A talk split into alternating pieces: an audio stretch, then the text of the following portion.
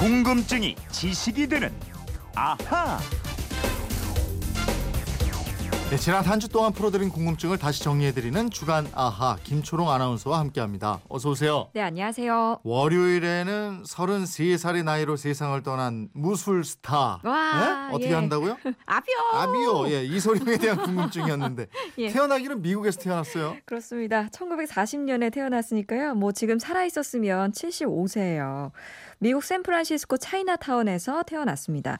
이 홍콩의 경극배였던 아버지, 이 어머니랑 또 미국에서 순회 공연을 하다가 나왔는데요. 네. 본명은 이진번, 영어 이름이 브루스리. 이 영어 이름이 출생 당시 미국인 간호사가 지어줬다고 합니다. 네. 근데 또 이소룡이 미국에서 자란 건 아니고요. 홍콩으로 돌아와서 어렸을 때부터 영화의 엑스트라로 출연을 하게 됐고요. 아역 배우로 성장하게 됩니다. 네. 저는 놀랐던 게 그 이소룡이라는 사람이 무술 뭐 이런 걸로만 알았는데 춤 실력이 뛰어났다고 예, 그랬잖아요. 예. 아니 얼마나 뛰어난지 댄스의 귀재라는 소리까지 들었습니다. 음. 108가지의 차차차 스텝을 구사해서 그래 말이에요. 예. 아니 그 1958년 홍콩 차차차 댄스 선수권 대회에서 우승을 했대요. 네.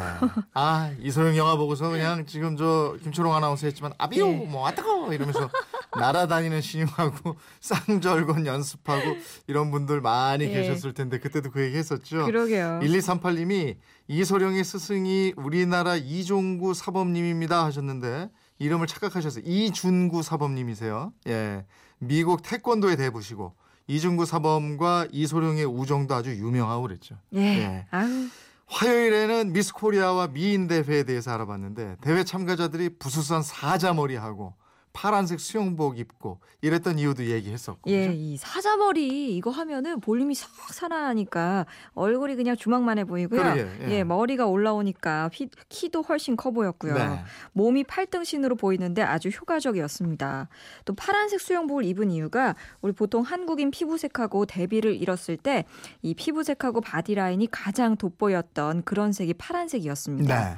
그리고 텔레비전의 화질 때문에도 파란색을 입었습니다. 맞아요. 과거에는 텔레비전 화질이 지금처럼 이렇게 좋지 못했고 그죠? 예, 예, 뭐 컬러 TV면 화질이 좀 번지고 뭐 이랬었는데 그럼요. 번지지 않고 깨끗하게 표현되는 유일한 색이 파란색이었다 그랬죠. 네네. 그리고 세계 미인 대회에서 1등 가장 많이 배출한 나라 베네수엘라. 예. 예, 미인 대회가 엄청나게 많이 열린다고 그랬어요. 예, 이재용 아나운서가 휴가지로 베네수엘라 가고 한번 싶다고. 가보려고요. 예, 네. 예. 아니 어느 정도냐면 학교, 마을 또 감옥에서도 미인 대회가 열리거든요. 네. 일 1년에 개최되는 미인 대회 숫자만 대충만 잡아도 2만 개 정도 열린대요. 예. 그 미스 베네수엘라를 뽑는 TV 시청률은 70%나 됩니다. 네. 아니 오죽하면 이 브라질에서는 축구, 쿠바에서는 야구, 베네수엘라에서는 미인대회가 국민 스포츠다 이런 말이고요. 그러게 말. 하도 미인대회가 많다 보니까 beauty school도 자연스럽게 발달합니다. 예. 또 어려서부터 이 미인대회 입상을 꿈꾸는 여성들하고 부모들이 아주 많은 나라기도 합니다. 예. 멀더라고 베네수엘라. 그게 4936님인데요. 예. 베네수엘라에는 미인 대회 전용 성형외과도 있어요 하셨어요. 오, 예. 이거 저 미인 대회가 많으니까 충분히 있을 만하죠. 그러게요. 우리나라에는 미인 대회가 이렇게 많지도 않은데 성형외과 굉장히 많잖아요. 어, 그러네요. 어, 미인대를 늘려야 되는 거예요? 어떻게 해요? 성형외과가 좀 줄었으면 좋겠는데. 아, 수요일에는 DJ 프로그램하고 우리나라 최초의 DJ가 누구였는지 이거 알려주셨죠. 예, 최초의 DJ는 1935년 미국에서 나왔고요. 우리나라에서는 1964년 9월에 처음 등장했습니다. 예. DBS 당시 동아방송 라디오에서 최동욱 씨가 탑튠 쇼라는 이름의 20분짜리 프로그램을 시작했는데 이게 최초고요. 또 곧바로 MBC 문화방송에서 고인이 된 이종환 씨가 탑튠 퍼레이드라는 프로그램을 방송합니다. 또 이듬해인 1965년 TBC 동양 라디오에서 이 피세영이라는 성우가 DJ로 등장합니다. 네. DJ 하면 뭐 고인이 된 두 분, 이종환, 김광한 이렇게 두 분 떠올리는 분이 많이 계실 거예요. 예, 이종환 씨 40년 이상 DJ 프로그램을 진행했죠. 별이 빛나는 밤에 이종환의 밤의 디스크쇼 이런 DJ 프로그램을 성공시키면서 우리나라의 이 DJ 프로그램이 자리를 잡게 하는데 크게 기여한 분입니다. 네. 또 과거에는 특히 오후 2시 DJ 목장의 결투 시간이었습니다. 음. 이 MBC에서 DJ 김기덕이 2시의 데이트 요걸로 나서면 네. KBS에서 김광한 DJ가 팝스 다이얼로 맞불 놓았고요. 음. 또 저녁 8시에 또 한 번 결투가 있어요. MBC에서 박원웅과 함께로 포문을 열면 KBS에서는 황인용의 영팝스가 나왔죠. 네. 저는 막 이 시대가 생각이 나요. 저도 들었었으니까. 예. 예. 1151님은 저는 박원웅과 함께 프로그램에 자작시를 보내서 공테이프 선물 받았어요. 오. 팔- 여- 그때는 이제 공테이프에다가 녹음했으니까. 예. 또 목요일에는 어떻게 영화관과 팝콘이 찰떡궁합이 됐느냐 이거 파헤쳐봤죠. 예, 그렇습니다. 이 1929년 미국 대공황이 영화관과 팝콘을 이어주는 계기가 됐습니다. 이 대공황 이전에만 해도 극장은 대중적인 공간이 아니었습니다.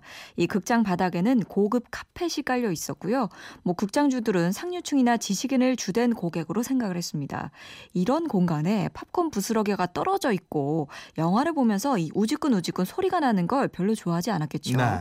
그러다가 공황이 터지면서 물가가 뚝 떨어지고 음. 일자리를 잃은 사람들이 이 극장 앞에서 싼 가격에 팝콘을 팔기 시작합니다. 네. 근데 이 팝콘을 가지고 관객들이 사가지고 극장에 들어가게 된 예. 거예요. 그래서 극장주들이 팝콘 소지를 금지해야 하나 이렇게 고민하다가 예.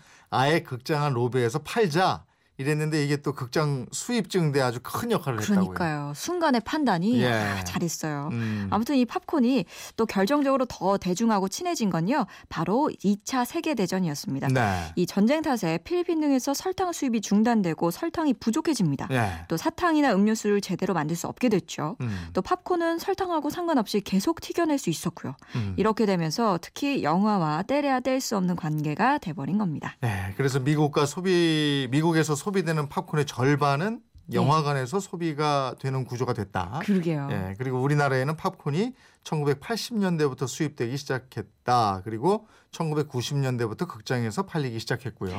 네.